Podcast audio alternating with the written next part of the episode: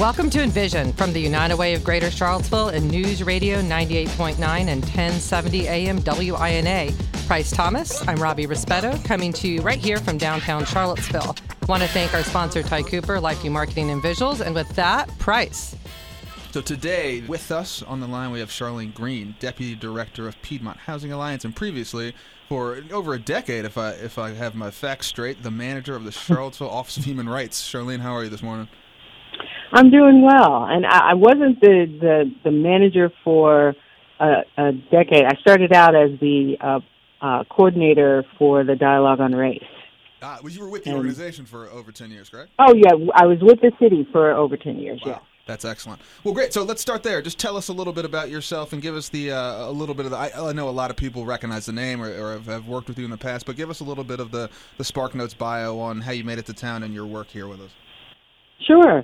So I'm originally from Cincinnati, Ohio, born and raised there. Uh, went to um, undergraduate there at the College of Mount St. Joseph uh, on the Ohio. That's the official full title, and um, and started out um, uh, in education. Uh, so I was a teacher uh, in the uh, Cincinnati Public Schools. And after teaching there for about uh, six years, I decided it was time to go to grad school, and that's how I made my way to Charlottesville. And that was, um, gosh, over 30 years ago. And so uh, I came here uh, initially uh, in sports psychology because I was very athletic in my undergraduate years and high school years in Cincinnati and had intentions of being um, uh, a sports psychologist or um, an Olympic coach in, in some way. Uh, I was a, a grad assistant for the UVA women's volleyball team, and uh, and then I got pulled into multicultural work. Uh, my mentor Bob Covert in one of the classes that I took got me interested in uh, diversity, and uh, it was through that work uh, an involvement that I realized I had been doing diversity related types of work all my life. And so that moved me out of uh, the sports psych focus into um, ed research. And so um, finished my uh, or, or, or did my graduate work in um, uh, social foundations and then uh, got a position at Millersville University where I left Charlottesville and taught as an assistant professor in the uh, School of Education up there for four years. And then I got pulled back into Charlottesville because I thought I would never come back. Uh, and um, when Albemarle County Schools created a position for the um, uh, program coordinator for equity and diversity, and uh, and I had folks calling me up saying, "You got to apply for that job. It's got your name written all over it." And, mm-hmm. and so I applied and and and got the job and and came back to Charlottesville, and I have been here ever since, uh, um, continuing the focus that I've had for a number of years now in uh, equity and diversity and uh, and inclusive uh, work.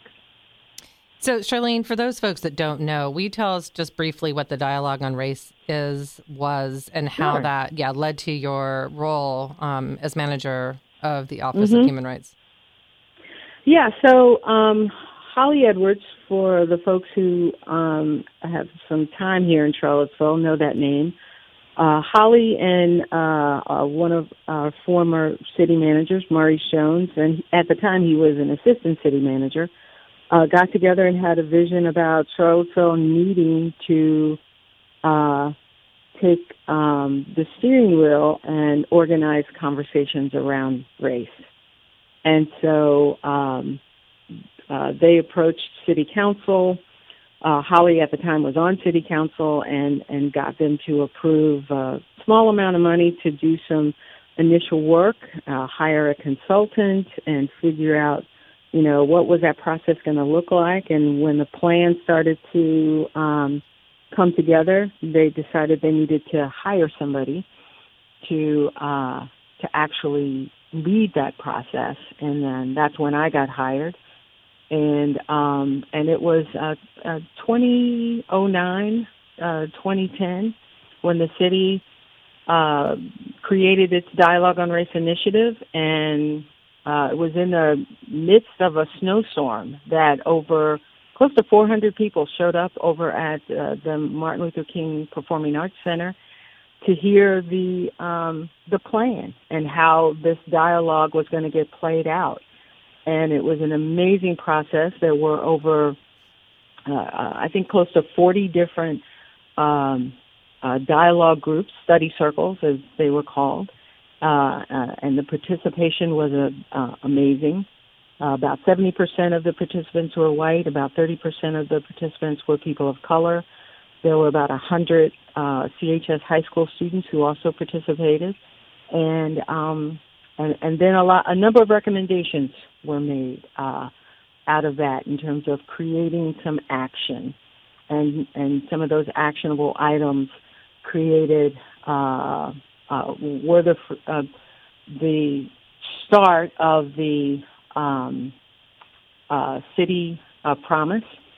Um, the Chamber of Commerce's um, uh, what I think now they're calling the Diversity Business um, uh, Group uh, that came out of the Dialogue on Race. The Office of Human Rights and the Human Rights Commission came out of the Dialogue on Race. So, uh, some uh, amazing work uh, started because of that process, and um, and so it was through the creation of the Office of Human Rights that some of that work uh, was allowed to continue. Uh, it was expanded to include the um, uh, to include the focus on um, uh, the different areas uh, uh, of activities, the protected activities and protected classes of folks. So it wasn't just about race and ethnicity, but the dialogue on race still continued. So this is sort of an aside to that, but wasn't the city of Promise modeled off of off of the Harlem Children's Zone? It was. Yeah. It was. There was. Yeah, there was some pretty intensive conversation uh, when one of the the study circles uh, in education focused on the trying to figure out how to create the Harlem uh, Children's Zone, uh, and so there was um, a lot of research done. Uh, I know um, Kristin Szakos was a, a part of re, uh, writing the grant that got some money to start the City of Promise, and um, and you know, and we have what we have today because of the work of of all the folks involved back then. And for folks that don't know, City of Promise today is a thriving organization that works with families in the Westhaven uh, public housing uh, community and not just the Westhaven community. It's uh, that they, you know, it involves the Tenth and Page, absolutely, uh, and in some of the surrounding area. They're trying to expand, uh, as I understand it, but um, but they definitely are concentrated over in that area. Wow, that's some great history that I wasn't aware of. So I'm going to toss it to you, Price, if you want to ask the next question. Yeah, yeah, we'll give our little plug here just to make sure People who join late know that they're listening to Envision from the United Way of Greater Charlottesville and News Radio 98.9 and 1070 AM WINA. Another shout out to a friend of the program and sponsor, Ty Cooper with LifeView Marketing and Visuals, and the one and only Charlene Green with us this morning. So I, I know you best, and I think a lot of people might from your racial tours of Charlottesville and talking about obviously the racial history of Charlottesville and a lot of things that either aren't aren't known or, or, mm-hmm. or, aren't taught in schools and even for someone who was raised here a lot of it was illuminating to me. So my question is is it's sort of a two part question. One is how does that project come to be? But I'd love to hear some of your favorite stories, responses, aha moments, um, you know, moments of of mm-hmm. visible incredulity from townies. Um, are there any things that, that stick out to you from from your years of those experiences? Sure. So it started actually through my work with the Dialogue on Race because I was um, uh, at the time the lone employee, the staff person for the dialogue, and so um, uh, I did what I could in terms of helping either do research or, or gather information or whatever it was. All of our uh, action groups needed uh, to to work on the priorities that came out of the dialogue on race. And so I was collecting all this information, uh, you know, fascinating stories about uh, the people who were still alive who had been involved with some of the civil rights work in Charlottesville and and um you know the constant question in my mind was like who else knows this stuff mm-hmm. uh, and so uh, in 2014 I put together um, the first racial and ethnic history of Charlottesville um, uh, presented it in the City Hall Council chambers. Uh, we had a, a full house and and um, I believe it was even recorded. And every once in a while, I think it gets played as some of the just some of the the, the um, programs that our uh, cable access channel has uh, recorded over the years. And so, uh, you know, I had probably about half an hour of information that I had put together, just points in time, because I don't consider myself a historian. Uh, I don't come with that um, uh, educational background in, in doing that kind of research. And so I've just put together points in time of things that I collected and, and shared that information to give people um, a perspective that I um, hope expanded and, and gave people an opportunity to ask more questions about what Charlottesville was all about. Mm-hmm. Uh, and um, and I would say between 2014 and uh, 2016, I probably did that presentation maybe twice a year, right? Then the summer of 2017 happened. Sure. Um, and uh, I think uh, with everything that happened around the um, uh, talk around removing statues and uh, and of course the work of the uh, Blue Ribbon Commission on Race Memorials and Public Spaces. Um, the, there was this uh, wellspring of, of of folks asking more about the the racial and ethnic history of Charlottesville, and so I I got requests, just crazy requests, a uh, number of requests to to share that information, and then uh, of course as I did that more and more, um, uh, some of the interesting things that came out from me was people just coming up to me and saying, well, you should know about boom, boom, boom. And I would write that down. And some of it would be about the first, you know, firefighter uh, of color or the first police officer of color or the first police woman of color in Charlottesville kind of background stories. And, you know, uh, uh, some of the smaller stories of people who have done things or what this uh, incident at, at a certain time um, did for racial uh, relations in Charlottesville. Those kinds of stories. Everybody was coming up and sharing those kinds of things, and and so um, getting more information about that and figuring out how to include it in the presentation became uh, part of my focus because then I was doing that presentation about seven times a month. Oh Six to seven times a month, easy. So you went from uh, twice a year to seven a month? Yes.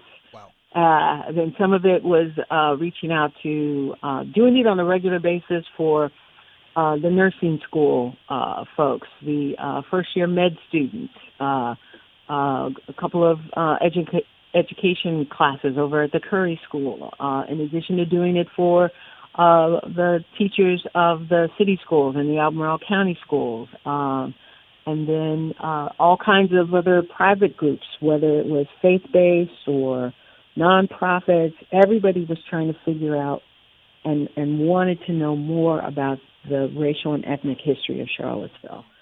Um, and and and initially it was just doing a PowerPoint presentation, but because of the um, Blue Ribbon Commission on Race Memorials and Public Spaces, um, I was part of the staff support for that um, uh, city council appointed group.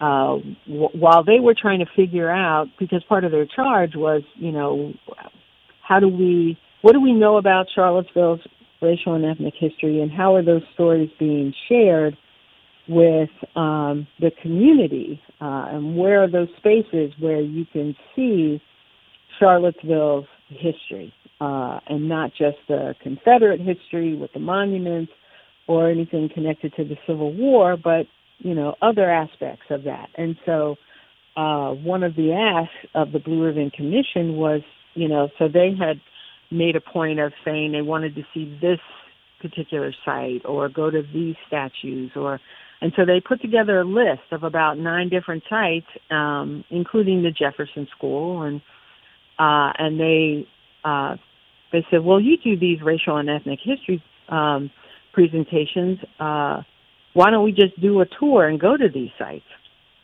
And that was the first bus tour that I did. And then because that was so popular, um, uh, I got asked to do a bus tour for it was a summer school class over at UVA for a group of students, um, and then it just expanded from there. Um, and you know, it's one of those things where you know that wasn't in my job description to give bus tours for the city of Charlottesville, but um, it was an amazing opportunity to hear from folks their comments about, and I would say the most popular one was, I did not know mm. that was a Charlottesville's history. Mm-hmm. It was an aha moment for white folks, black folks who were born and raised here, who didn't know certain things, and part of it was just about connecting the dots. Um, uh, and, and you know, with some of the things, whether it was Vinegar Hill, and then realizing that wow, Vinegar Hill wasn't the only neighborhood that was taken from people of color in the city of Charlottesville. You also had Gospel Hill over by the UVA hospital. You also had the Pearl Street area, which uh, was over by um, uh, Preston and McIntire, where they had that they took that land from the predominantly black folks who lived over there in order to build a new white high school mm. because the high school, the old high school, Midway, was too small, and so that's when they built Lane High School in 19 and opened in 1941. So you know, being able to connect the dots with the other neighborhoods and those stories, and being able to hear from people like Mrs. Teresa Price, who uh, grew up in that Pearl Street neighborhood, and for her to be able to take folks around uh, and and point out uh, the different historical markers or, or, or stories behind uh, some of that, uh, you know, those are priceless, priceless opportunities that you you don't want to miss because you know some of those folks won't be with us much longer, and and, and those are stories that would would be lost if someone else hadn't heard it. This is Envision from the United Way of Greater Charlottesville and News Radio 98.9, 1070 AM WINA. Thanks again to Ty Cooper, and thank you for listening.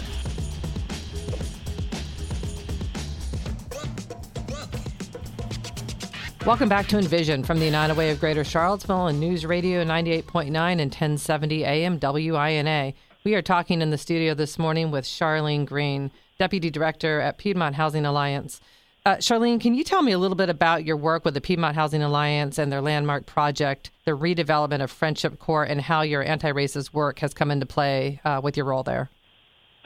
Sure, sure. Uh, so I've been working uh, at Piedmont Housing Alliance now for just a little over a year, and uh, and my primary responsibilities are to manage the staff and operationalize our, our strategic plan.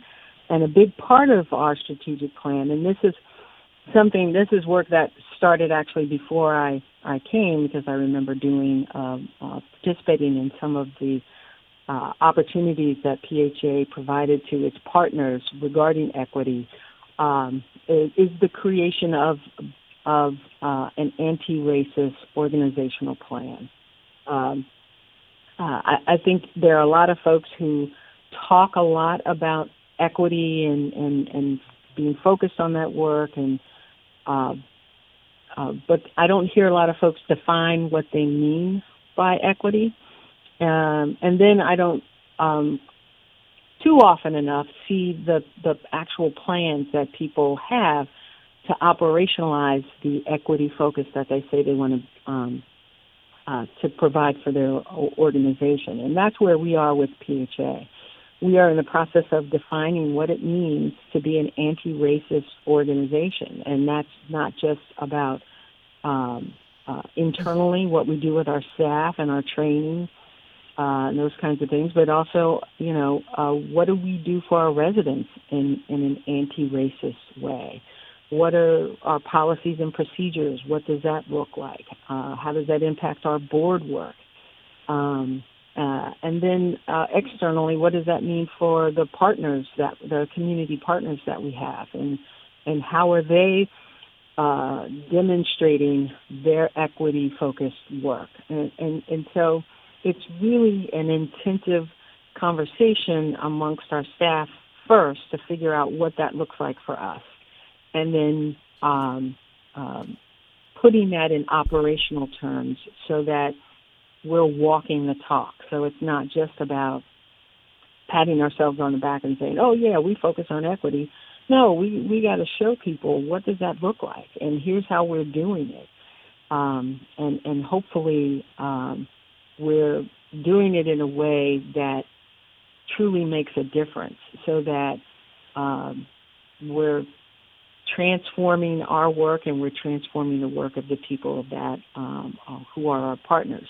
And so some of that is focused in uh, how we're um, working on the redevelopment of Friendship Court, for instance. We there has been in place since the beginning a uh, advisory committee of residents, and they have had uh, uh, major input in what the redevelopment process looks like, whether or not there's going to be, you know, how many townhomes versus how many apartment buildings, uh, what's the density going to look like, what is the layout, uh, even down to the coloring and and where everything, what the apartments actually look like. Um, so um, so there's that piece, but then also we're trying to figure out down the road how are we going to make sure that if we have folks being allowed to buy their homes over in the new development, uh, how do we help folks build wealth?